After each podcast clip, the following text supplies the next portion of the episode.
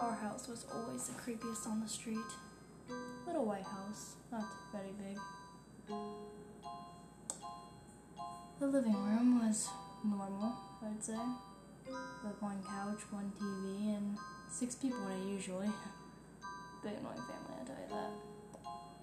The kitchen was long white with pans that everyone would play around with and bang on. I slept on the top floor, the floor that no one would want. It had one window and looked like an attic. The room always unsettled me. It made me feel uneasy. I was up in that room, but I never complained. I mean, I shared the room with three other people. It wasn't a big deal. But the basement.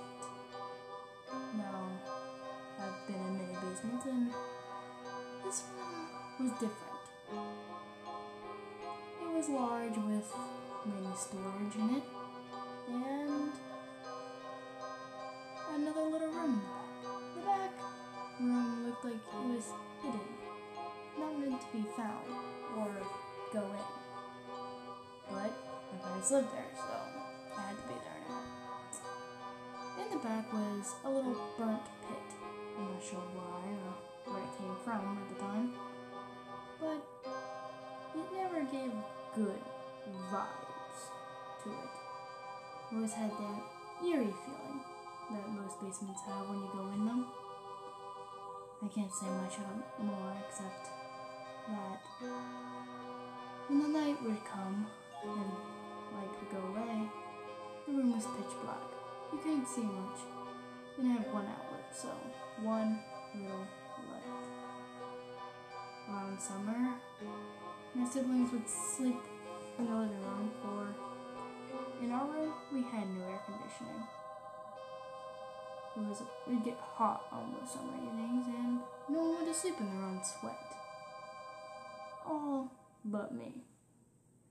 I was too lazy to sleep downstairs and would rather stay in my bed where you should sleep.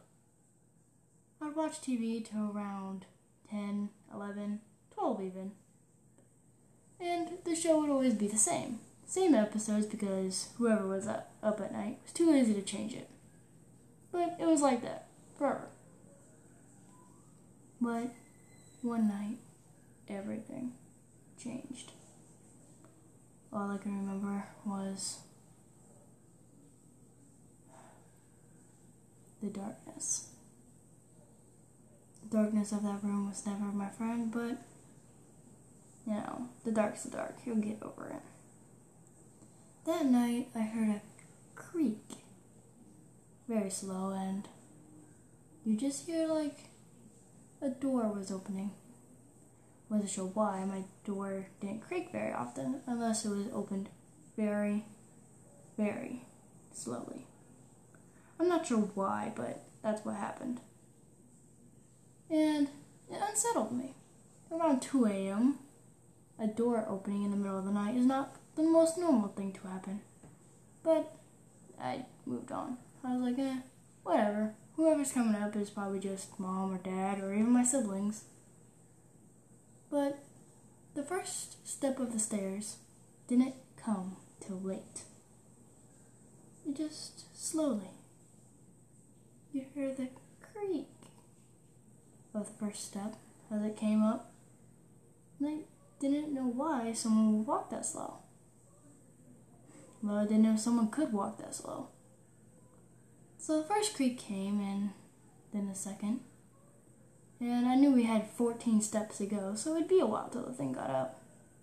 So I just watched the steps as I heard the second, the third, the fourth, the fifth, the sixth, and all the way up to the 14th step. When I saw what was coming up the stairs, I stopped. It, I will never forget. It was tall and dark, very dark, to the point not even light bounced off it from my little lamp or my TV. I started to notice my TV started to screw up. Like the show on it was starting to get fuzzy.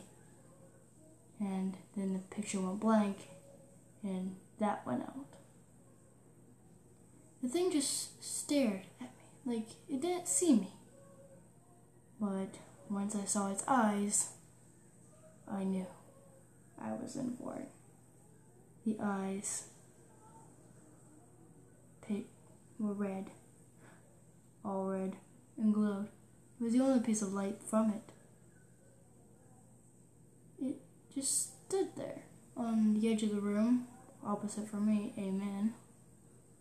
Just stared until it started to move closer and closer and closer. I couldn't do much. By this point, I realized I couldn't move. My body was stiff with fear, and there was nothing I could do by this point. No way out except through that, and I wasn't willing to go closer. It stopped about feet away from me, and all I could do was just stare with pure fear in my eyes. It smiled very slowly from ear to ear. Its creaky smile, crooked, looked like something off a horror movie, I'll be honest. Then it reached, reached right for my head. As it started to touch it, I woke up. Everything that I saw and heard that night wasn't there anymore. Everything was normal. So, I went back to life. The only thing is, it never left.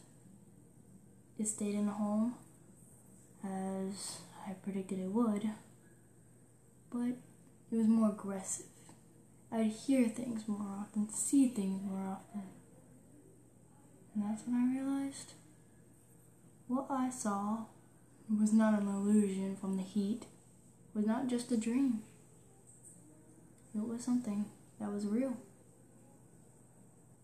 I don't know what it was or how it could have been there, but all I know is that it won't stop for whatever it's after in that house. Revenge, anger, probably. But I don't know why. We moved out of the house shortly after to a new one. I haven't seen anything or heard anything yet, but who knows? Maybe it's still around, I just don't see it until it strikes again. And it all starts when the lights